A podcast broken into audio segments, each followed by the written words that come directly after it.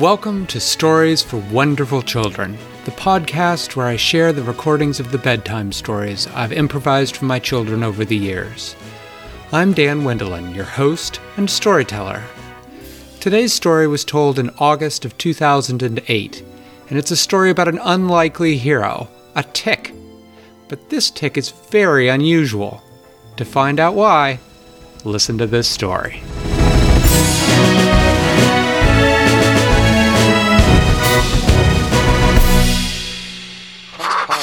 Was a tick named Dewey, and A tick? yes, and Dewey was a tick with a problem. His problem was this Dewey did not like the taste of blood.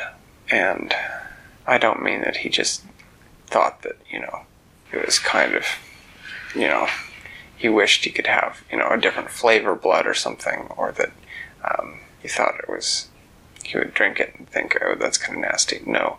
Dewey, when he even tasted blood, he felt like he was going to throw up. He got sick to his stomach. And the problem for Dewey was that all ticks eat is blood. There's really nothing else that they can eat. And so, he lived a rather miserable existence. He had tried all different kinds of blood. He had tried dropping onto lizards and trying lizard blood. He had tried dog blood, cat blood, people blood, bird blood. All the different kinds of blood he could think of. He tried sucking blood out of just about anything that moves. One time he tried sucking blood out of a lawnmower that had passed by underneath, A lawnmower. but he hadn't been able to get anything out of it. Kind of weird. He'd also tried sucking blood out of a bicycle tire, what? and when he got his fangs inside the tire, the air inflated him so that he looked like a little rubber ball instead of a tick for a few days. And he had and he had to just kind of roll around because he was inflated until all the air came back out of him. Dewey dreamed of finding something else that he could eat that would keep him alive that wasn't blood, because he figured by now that he had tried just about everything that he could think of. He tried sucking fluids out of everything that moved.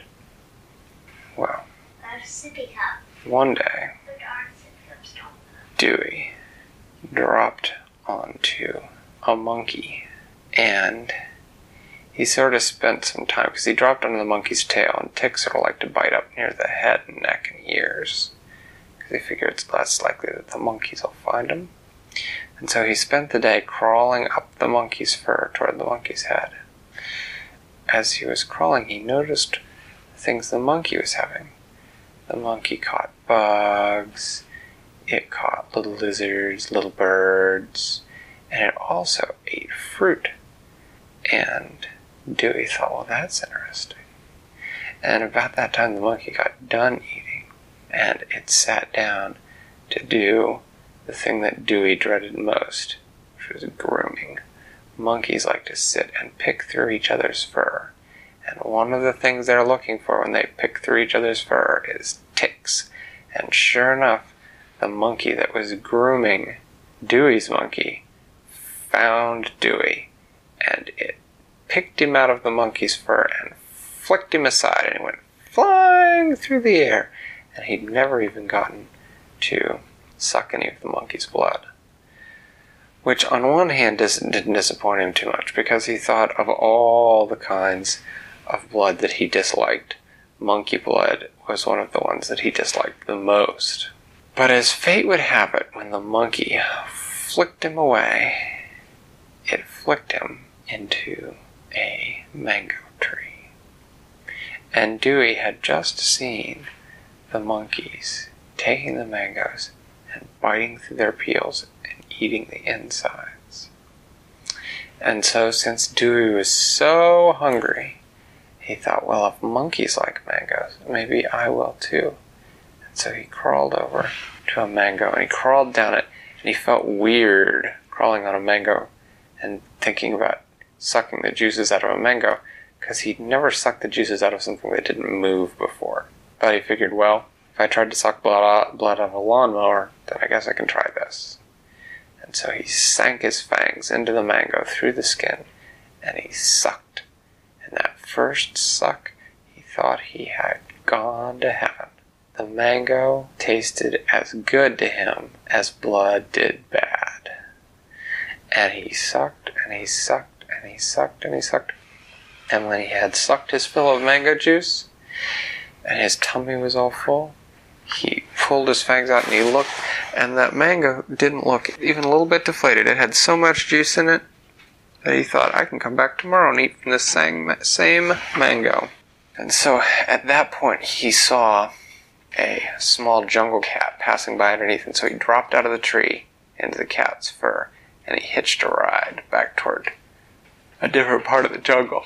He rode the cat through the night and then he hopped off towards morning. He was climbing up another tree. He knew this tree was a fruit tree too, and he thought he'd try it because he was already starting to feel hungry again. While he was climbing up the tree, he met another tick, and the tick said, "Oh, hi, Dewey." The other ticks didn't like Dewey very much. They thought he was weird, which, from a tick perspective, he was because he didn't like blood. Dewey said, "Oh, you know what? I have discovered the most delicious thing in the world." Oh, yeah? said the tick. What is it? Snake blood? No, said Dewey. Alligator blood? No. Cat blood? No. Monkey blood? No. Lizard blood? No. Hmm. People blood? No. Ew, said Dewey. You are so gross. Okay, I give up, said the other tick. Dewey said. And then he whispered it. Mango juice. The other tick looked at him for a second, kind of squinted, and said, Ew, you are so disgusting, Dewey. Dewey said, No, you've got to try it. Believe me. The tick said goodbye, Dewey, and it walked off. Well, Dewey didn't care. He climbed up the rest of the way up that tree. As it turned out, that tree that he was climbing up was a tree? orange tree, actually. And so he tried, he sank his fangs into orange, and it took him a little longer to start getting the orange juice out because oranges have a thicker skin than mangoes. But after a couple minutes, he did, and he thought, wow, this is great. This is almost as good as mango. And from then on, that was what Dewey ate. He was Dewey the fruit tick, and none of the other ticks would talk to him because they thought that he was just too bizarre. But Dewey, yeah, exactly. Dewey lived happily ever after, though, happily taking his little bit of fruit juice from all over the jungle.